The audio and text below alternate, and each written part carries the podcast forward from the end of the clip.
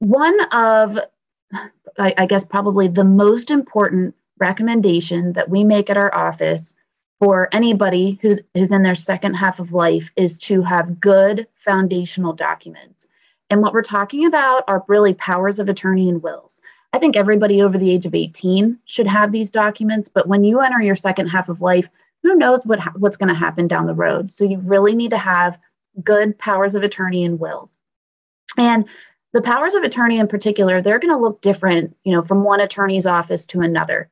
At our office, we offer a financial power of attorney, a healthcare power of attorney, a living will, and a mental health power of attorney. And the whole idea is if something happens where you can't make decisions for yourself, these documents will allow your loved ones to basically step in and handle any situation that comes up. Between those four documents, no matter what the situation is, they should be able to handle it. So that's really what we're trying to do with the powers of attorney.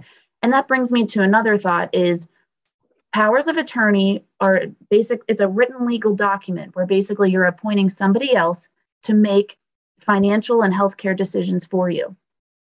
The last will and testament is something that just basically says where you want your assets to go when you pass away.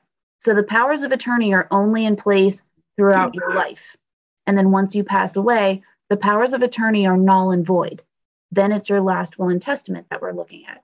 A lot of people don't understand the distinction there between the two different the, the powers of attorney and the will. So that's what's going on there is the powers of attorney are giving somebody the legal authority to act on your behalf while you're living. The will is after you pass away.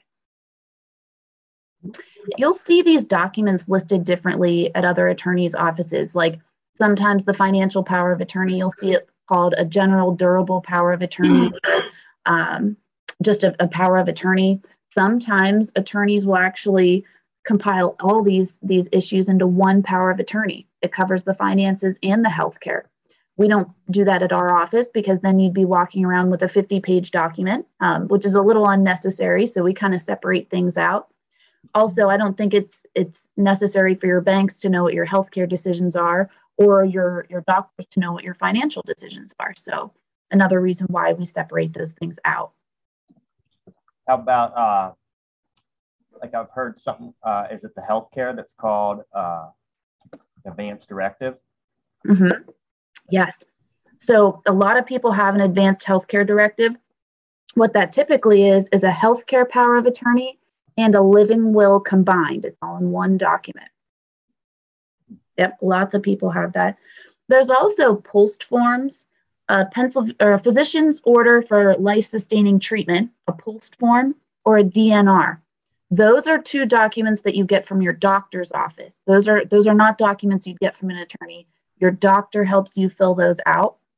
A POST form is like a bright pink form that basically is used um, in emergency type situations. It's easily transferable, like from one hospital to another or to like emergency personnel. So it's really good in those emergency type situations. So those can be helpful too.